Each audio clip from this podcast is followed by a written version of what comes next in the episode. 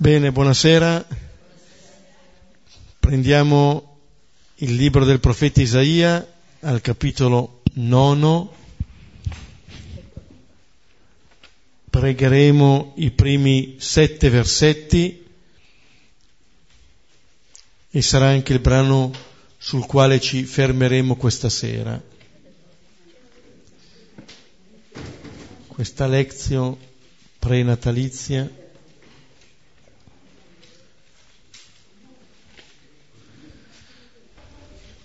Isaia 9, 1, 7. Lo pregheremo come sempre, alternandoci ad ogni versetto, primo coro, quello alla mia sinistra. Nel nome del Padre e del Figlio e dello Spirito Santo. Amen.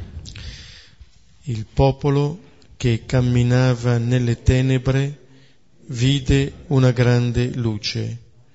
Su coloro che abitavano in terra tenebrosa, una luce rifulse. Hai moltiplicato la gioia, hai aumentato la letizia, gioiscono davanti a te come si gioisce quando si miete, come si gioisce quando si spartisce la preda.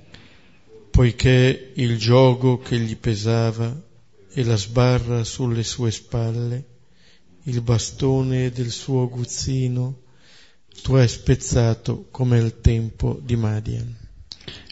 Poiché ogni calzatura di soldato nella mischia e ogni mantello macchiato di sangue sarà bruciato, sarà esca del fuoco.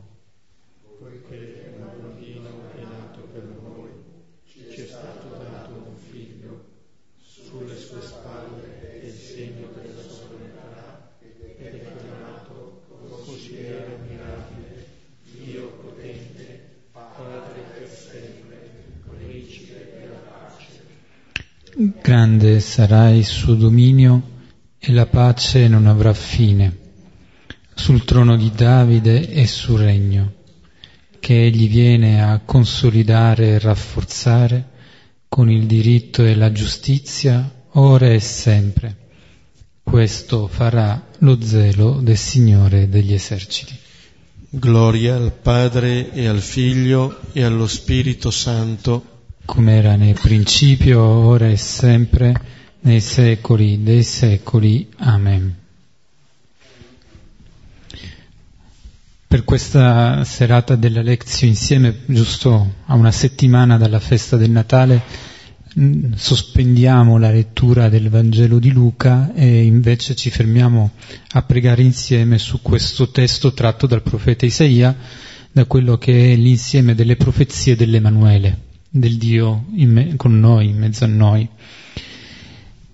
Qualche parola per uh, introdurre questo brano che abbiamo ora letto e pregato insieme, per poi invece andare a soffermarci più da vicino sui singoli versetti.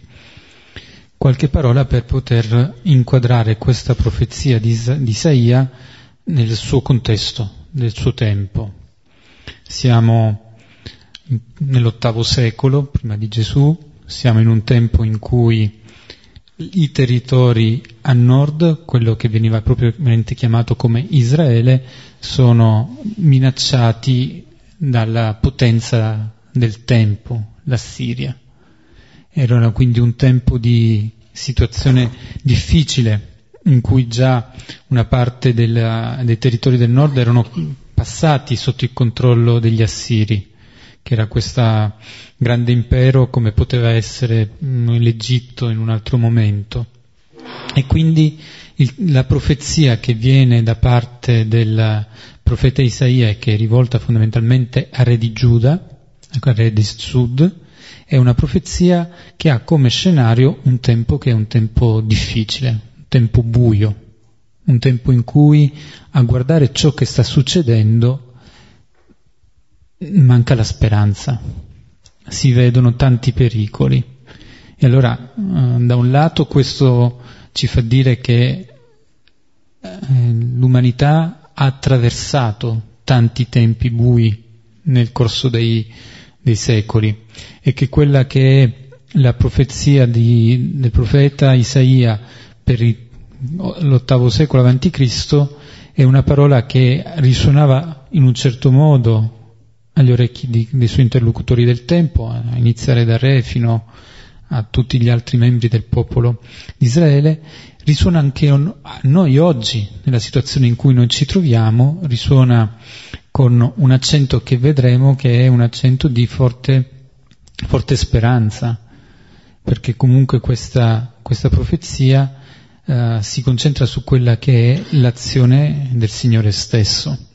E allora la leggiamo con più attenzione andando a vedere i singoli versetti, avendo ben chiaro qual è il contesto in cui questa parola è stata pronunciata e senza fare delle conclusioni affrettate al nostro oggi, cerchiamo però di riconoscere come questa parola continua ad essere per noi un motivo di ispirazione e di speranza. Primo versetto, il popolo che camminava nelle tenebre vide una grande luce. Su coloro che abitavano in terra tenebrosa una luce rifulse. Questo è l'inizio della profezia ed è un inizio che registra un dato di fatto.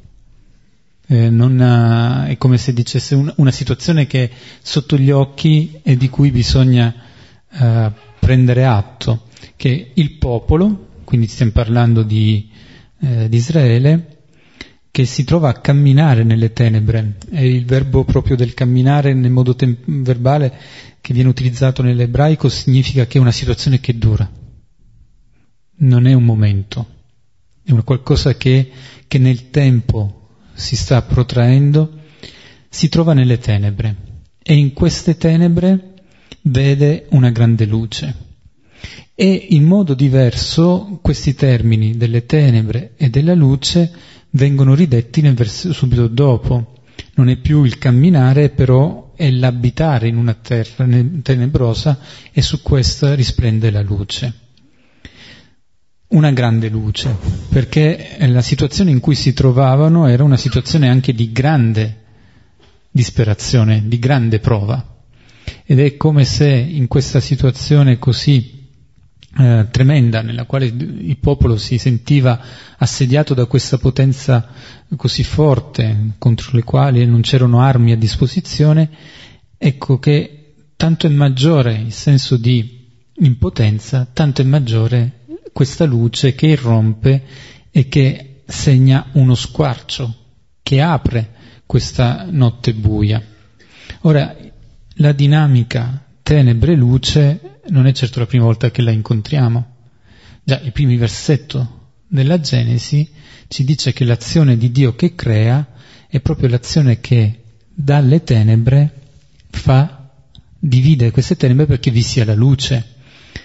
E in fondo tutti i brani che abbiamo anche letto nel passato eh, della nascita di Gesù sono associati ad una luce, a questa stella che arriva nel buio, a questa luce che si fa strada.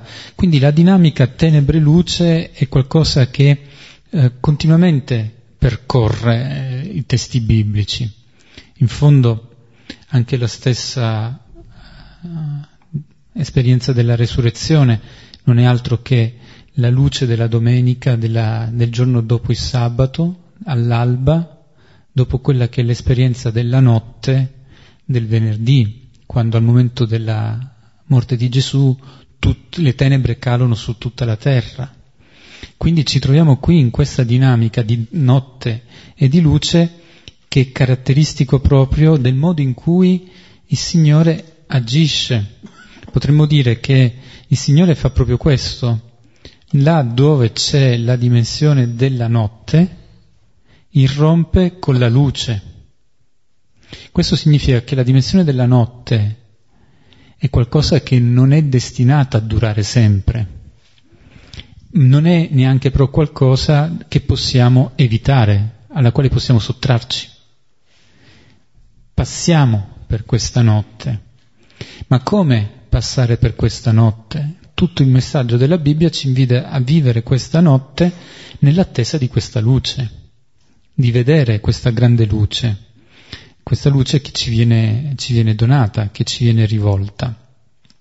Quindi il primo versetto che, come dicevo, registra in qualche modo una situazione, annuncia questa grande speranza, la speranza che la dimensione della, della notte non, non, è destinata a durare, questa dimensione della notte sarà vinta da una luce che poi nella, nel testo degli esercizi spirituali, spirituali di Sant'Ignazio diventa anche una sorta di regola spirituale, lì dove si attraversa una fase di desolazione, ricordarsi che non tarderà ad arrivare la consolazione del Signore, cioè la notte non è per sempre. Il Signore non mancherà di far rivedere la luce a chi si trova in questa situazione di tenebre. Ecco, solo due eh, citazioni a conferma di quanto ascoltavamo adesso da Giuseppe. La, la prima, appunto, come questo brano eh, nella sua contrapposizione tenebre e luce richiama molto anche il prologo di Giovanni e la diversità della situazione in cui trova il popolo coloro che camminano e coloro che abitavano, pur accomunati dalle tenebre, questa distinzione, dice il prologo di Giovanni che eh, a riguardo a Gesù veniva nel mondo la luce vera, quella che illumina ogni uomo. Ecco, questa è la luce che è in grado di illuminare ogni uomo in qualsiasi situazione si trovi. La seconda citazione a proposito appunto della notte e della sua durata, sempre il profeta Isaia, al capitolo 21, al versetto 11, la domanda che si fa alla sentinella, che viene ripetuta, sentinella, quanto resta della notte? Sentinella, quanto resta della notte? La sentinella risponde, viene il mattino, poi anche la notte se volete domandare, domandate, convertitevi, venite. Ecco, così come viene il mattino, l'invito per noi è a, ad andare. Versetto 2. Hai moltiplicato la gioia, hai aumentato la letizia. Gioiscono davanti a te come si gioisce quando si miete e come si gioisce quando si spartisce la preda.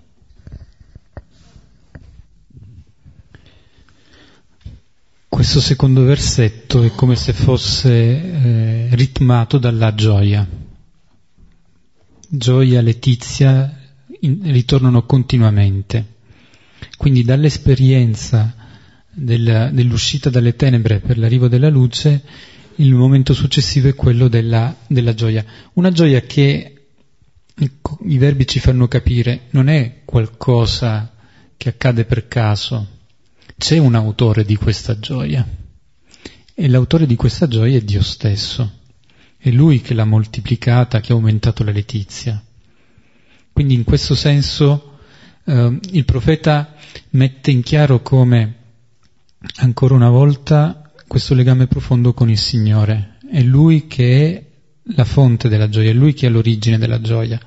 E altro aspetto importante, questa gioia è del popolo, perché stiamo parlando di una gioia che non è di un singolo, ma di un singolo che appartiene ad un popolo, che appartiene ad una realtà più grande di lui, perché anche le immagini che vengono utilizzate, che sono l'immagine della mietitura o l'immagine della caccia, sono anche attività che non si fanno solo da soli, si fanno con altri. E che c'è anche la gioia che è dal condividere il risultato di qualcosa che si fa insieme, di qualcosa che non è più soltanto un frutto mio, ma è un frutto nostro.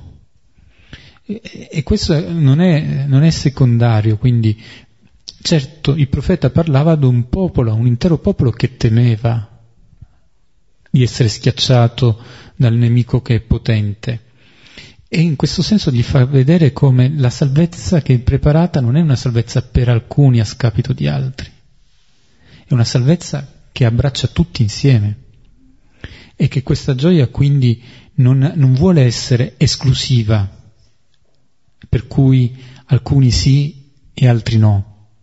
È una gioia che si dirige a tutti, che condivide con tutti. E questo è un punto, un punto fondamentale perché potrebbe essere, um, potrebbe nascere quel, tenta- quel, quel sentimento, quella, uh, quella tentazione di cercare di salvare se stesso, di farla franca, di mettersi al sicuro.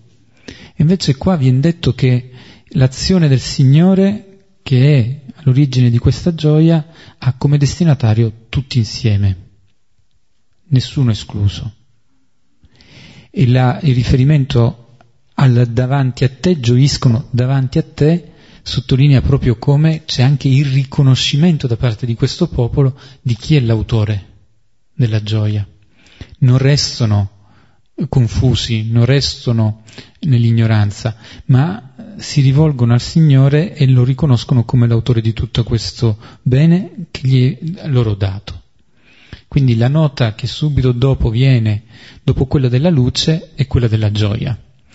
Quindi possiamo vedere come siamo partiti, e questo continuerà, siamo partiti da un'esperienza di notte e pian piano è come questa sentinella che diceva prima Beppe ricordando il versetto di Isaia, che vede pian piano la luce del mattino avanzare. Solo una sottolineatura eh, di questo tema della gioia, lo possiamo riagganciare anche al, al brano della volta scorsa.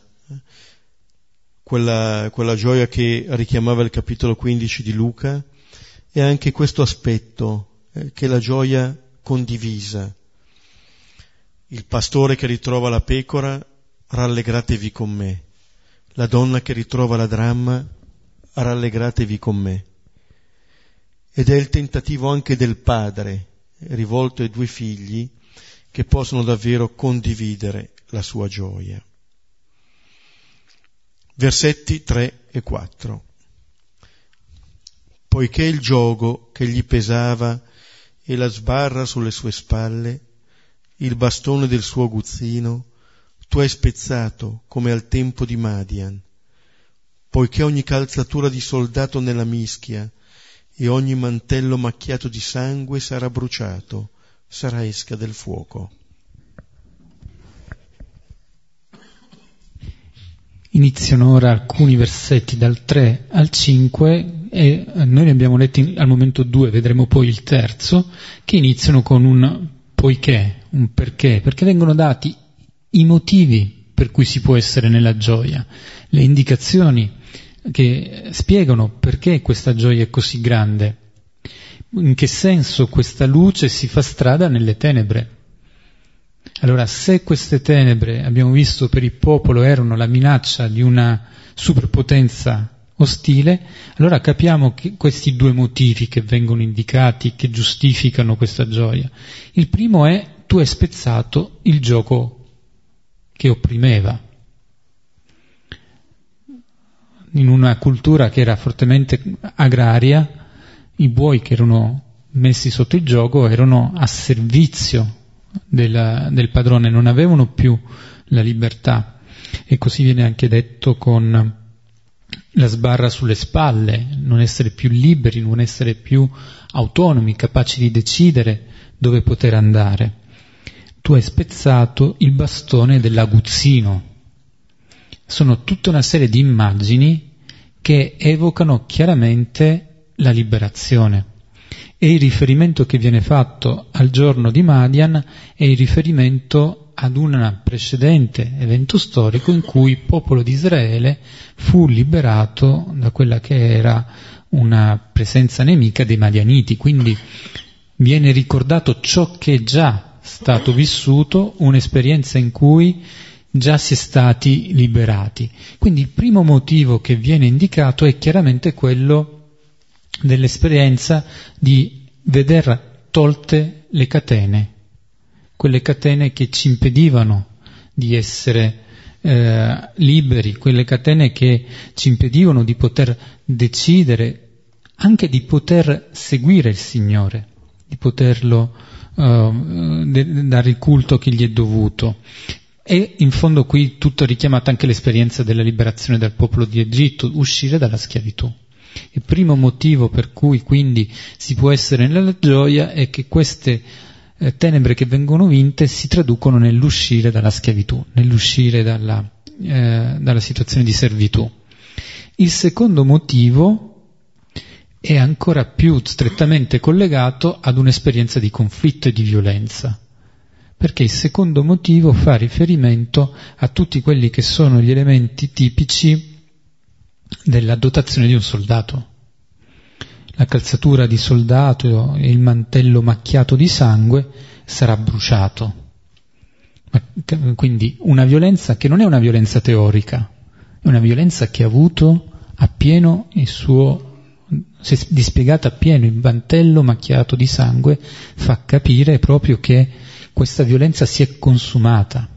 Eppure questi segni, come la calzatura che calpesta il terreno per giungere, colpire, ferire e il, mantello, sono destinati ad essere bruciati. Quindi non soltanto abbiamo sperimentato la liberazione, ma abbiamo visto anche quelli che sono i segni della violenza, della guerra, della morte, che sono stati distrutti.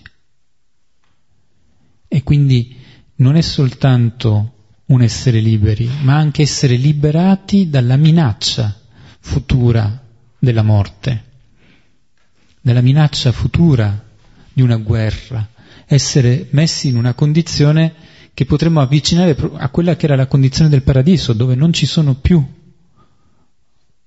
il ricorso alla violenza per risolvere eh, dei conflitti.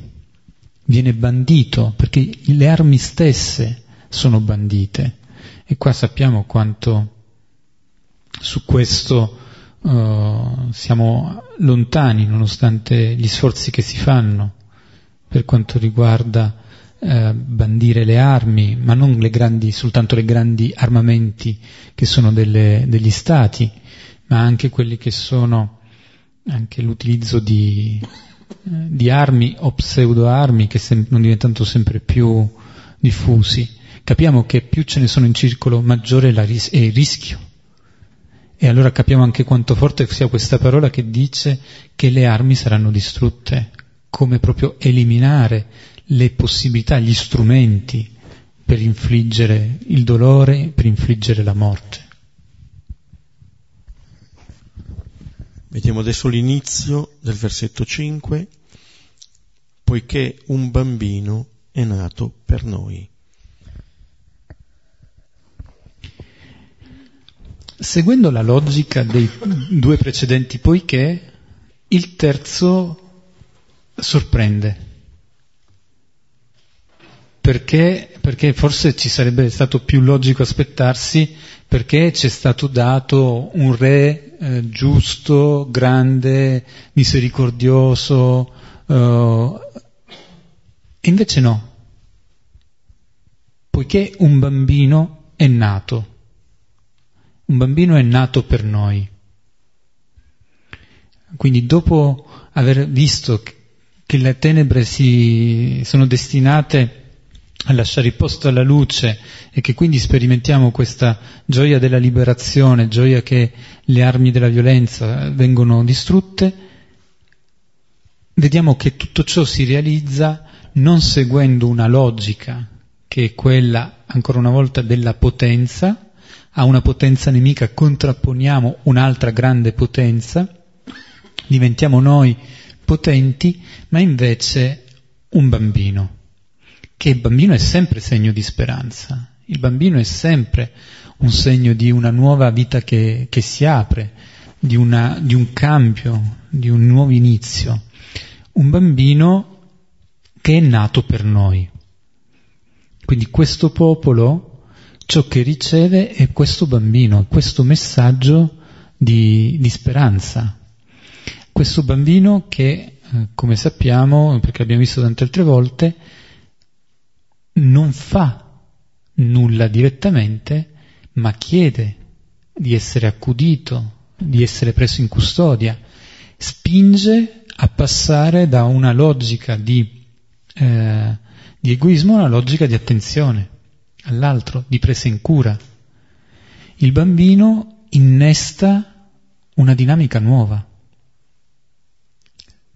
Come si sa, quando nasce un primo figlio in una famiglia, e poi anche il secondo e anche il terzo, gli equilibri vanno sempre riscritti, si riparte sempre, è sempre un nuovo inizio. La nascita di un bambino per noi indica proprio questo dover riprendere, ripartire e doverlo fare in questa condizione che nulla parla di affermazione di sé, nulla parla di, di violenza, tutto viene rimesso alla, rimesso alla prendersi in cura, a prendersi in cura di questo bambino. Ora, questo bambino che è nato, eh, poi nella la profezia è stata letta come questo Messia che ci è dato, questo Messia che nelle pagine del Vangelo di Luca, eh, nascendo in una mangiatoia rifiutato da tutti, sottolinea ancora di più la lontananza tra quella che possono essere le nostre attese su un modo di essere salvati, sull'immagine un, del Dio che ci salva, e quello che poi invece il modo in cui concretamente il Signore ha realizzato tutto questo. Vediamo adesso l'altra parte del versetto quinto e il versetto sesto. Ci è stato dato un figlio, sulle sue spalle è il segno della sovranità ed è chiamato consigliere ammirabile, Dio potente, Padre per sempre, Principe della pace. Grande sarà il suo dominio e la pace non avrà fine sul trono di Davide e sul regno che egli viene a consolidare e rafforzare con il diritto e la giustizia, ora e sempre. Questo farà lo zelo del Signore degli eserciti. Questo bambino che è nato per noi, questo figlio che ci è stato dato, possiamo dire che è proprio l'alba di questa notte di tenebra, è l'inizio di questa, di questa luce. Questo figlio porta su di sé tutti i segni della sovranità. È un re. Era l'attesa eh, anche del re per il re di Giuda del tempo e quindi il profeta Isaia si collega anche a questa concreta vicenda storica del suo momento, ma questo re eh, che nasce e che è la promessa dell'avvenire per tutto il popolo, viene eh, chiamato con dei titoli ben precisi. Si parla di lui come il consigliere ammirabile, il Dio potente, il Padre per sempre, il principe della pace. Sono titoli che facevano forse parte anche dei titoli utilizzati al momento effettivo di un'incoronazione di un re, di un re di, di Israele. Ma qui eh, vengono utilizzati per riferirsi a questo bambino che ci è dato. E questo, questi titoli sottolineano che lui è il consigliere ammirabile. Un re ha bisogno di consiglieri, un re ha bisogno di essere eh, ben aiutato a decidere come operare, quali decisioni prendere. Eh, nessuno può decidere senza avvalersi dell'aiuto di altri. E qui è lui, il re stesso, che viene qualificato come consigliere, colui che ha la sapienza e colui che ha la saggezza. E questa gli è stata data dal Signore stesso. È lui, questo consigliere, che ehm, viene ad essere sottolineato come questo re ha il suo consigliere in fondo in Dio. È lui stesso, Dio, il suo fondamentale consigliere. In questo ricorda un po' anche la figura del re Salomone, che chiederà proprio al Signore il dono di saper eh, distinguere il bene e il male per poter governare. Un altro elemento è quello del Dio potente. Allora, nella logica dell'incoronazione di un re, il Dio potente è il Dio che è capace di essere un valente guerriero, di saper far valere la forza, ma eh, così come il, la, la saggezza è una grande virtù, un'altra virtù è quella della fortezza. Il Dio potente è quel Dio che, questo re che ci è stato dato, è forte nel senso che sta fermo nella sua convinzione, sta fermo nella sua essere radicato con il Signore, non si lascia spaventare, non viene meno di fronte alle difficoltà, tiene ferma la sua fedeltà e poi viene detto come padre, padre per sempre. Un, questo bambino che è il re atteso, che esercita la, a sua volta questa paternità. Un figlio ci è stato dato, ma questo figlio è padre per sempre. Questo figlio, nello stesso momento in cui ci è stato dato, diventa anche il nostro maestro per imparare ad essere a nostra volta capaci di prenderci cura. E una, in lui si realizza la capacità di essere padre e madre. Qua ritorna ancora una volta l'immagine della parabola di Luca 15 che abbiamo visto la volta scorsa. Ed è il principe della pace. Colui che eh, è capace di rimettere insieme ciò che si è spezzato, di riconsolidare quello che si è allentato, di rianimare ciò che oramai è un po' esangue nelle relazioni, nelle dinamiche della società, in quelli che sono i grandi movimenti che si possono realizzare nel mondo, il principe della pace. E la parola pace torna subito dopo, quando si dice grande sarà il suo potere, la pace non avrà fine sul trono di Davide e sul suo regno. Vediamo come la grande attesa di un popolo che si trovava di fronte alla minaccia di un nemico potente, la grande attesa e il grande desiderio è quello della pace. E il desiderio della pace resta il desiderio di ognuno di noi, resta il desiderio di ogni comunità, di ogni popolo. Il punto che forse oggi eh, ci tocca farci come domanda è eh, come vogliamo intendere questa pace. Chi ne beneficia di questa pace e chi invece vogliamo tenere fuori da questa pace perché li consideriamo i nostri nemici. Sappiamo che, come ha detto anche prima Beppe, eh, Gesù è venuto per tutti, non per alcuni, e allora tanti discorsi che oggi ascoltiamo anche nei termini in cui si divide eh, tra amici e nemici, tra noi e loro, veicolano un'idea della pace secondo cui la mia pace è più una sicurezza che la raggiungo a prezzo che altri non sono messi più in condizioni di sicurezza e di pace, che sono trattati come nemici. Vediamo come questa profezia oggi ci continua a interpellare su che cos'è che chiediamo al Signore come pace e per chi la stiamo chiedendo come pace. Perché questo Re che viene, viene a consolidare e rafforzare con il diritto e la giustizia il regno di Davide. Il diritto e la giustizia, quindi ehm, che è una coppia, un binomio biblico molto forte, dove viene sottolineato da un lato l'affermazione della, del, con il diritto della legge, della legge che, che va amata, ascoltata e posta in pratica, e dall'altro lato questa giustizia che deriva proprio da questa legge che non vuole escludere ma vuole creare una comunità. E l'ultimo versetto ricorda, se ancora non fosse stato chiaro, che tutto questo è opera del Signore. Lo zelo del Signore farà tutto questo, che è l'amore ardente, l'amore che non trova sosta, che non prende pause.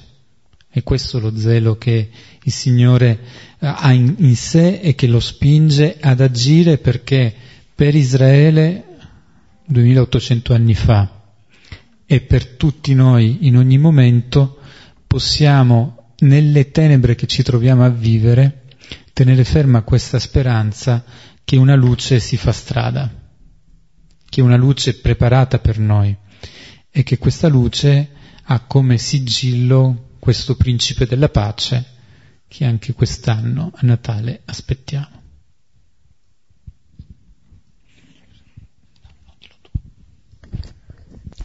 Bene, come promesso Lectio Brevis, ci fermiamo qui, quasi. Questa sera vi proponiamo una cosa con massima libertà. Invece di condividere a voce, eh, adesso metteremo qui delle penne e dei bigliettini colorati. L'invito è quello, magari dopo aver sostato qualche momento ancora sul brano di Isaia e averlo riletto, chi lo desidera scrive su quel bigliettino una tenebra. Può essere sua, può essere di persone che conosce, può essere del mondo intero. Eh? Una tenebra, qualcosa che per te assomiglia a qualcosa di, di tenebroso, di tenebra. Il popolo che camminava nelle tenebre vide una grande luce. Allora, chi lo desidera, scrive su quel biglietto la tenebra, qui ci sarà un cestino vuoto dove potrà consegnare questa tenebra e ci sarà invece un cestino pieno eh, che sarà la luce. Va bene? Ci diamo qualche momento, piena libertà, non c'è bisogno di dire niente a nessuno. Come? No, no, no, non lo legge nessuno comunque, lo legge il buon Dio.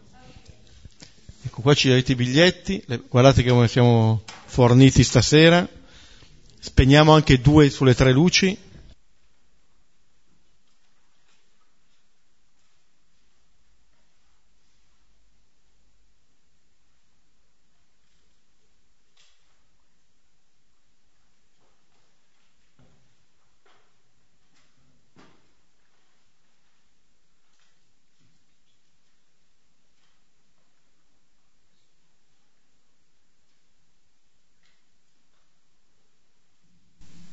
Padre nostro, che sei nei cieli, sia santificato il tuo nome, venga. Così in terra. Dacci oggi il nostro pane quotidiano e rimetti a noi i nostri debiti, come noi li rimettiamo ai nostri debitori, e non abbandonarci alla tentazione, ma liberaci dal male nel nome del Padre, del Figlio e dello Spirito Santo. Ricordo che il prossimo incontro sarà martedì 15 gennaio. Facciamo gli auguri di buon Natale e adesso portiamo qui alcune cose che sono di là e come diceva il brano della volta scorsa e cominciarono a far festa. Buon Natale.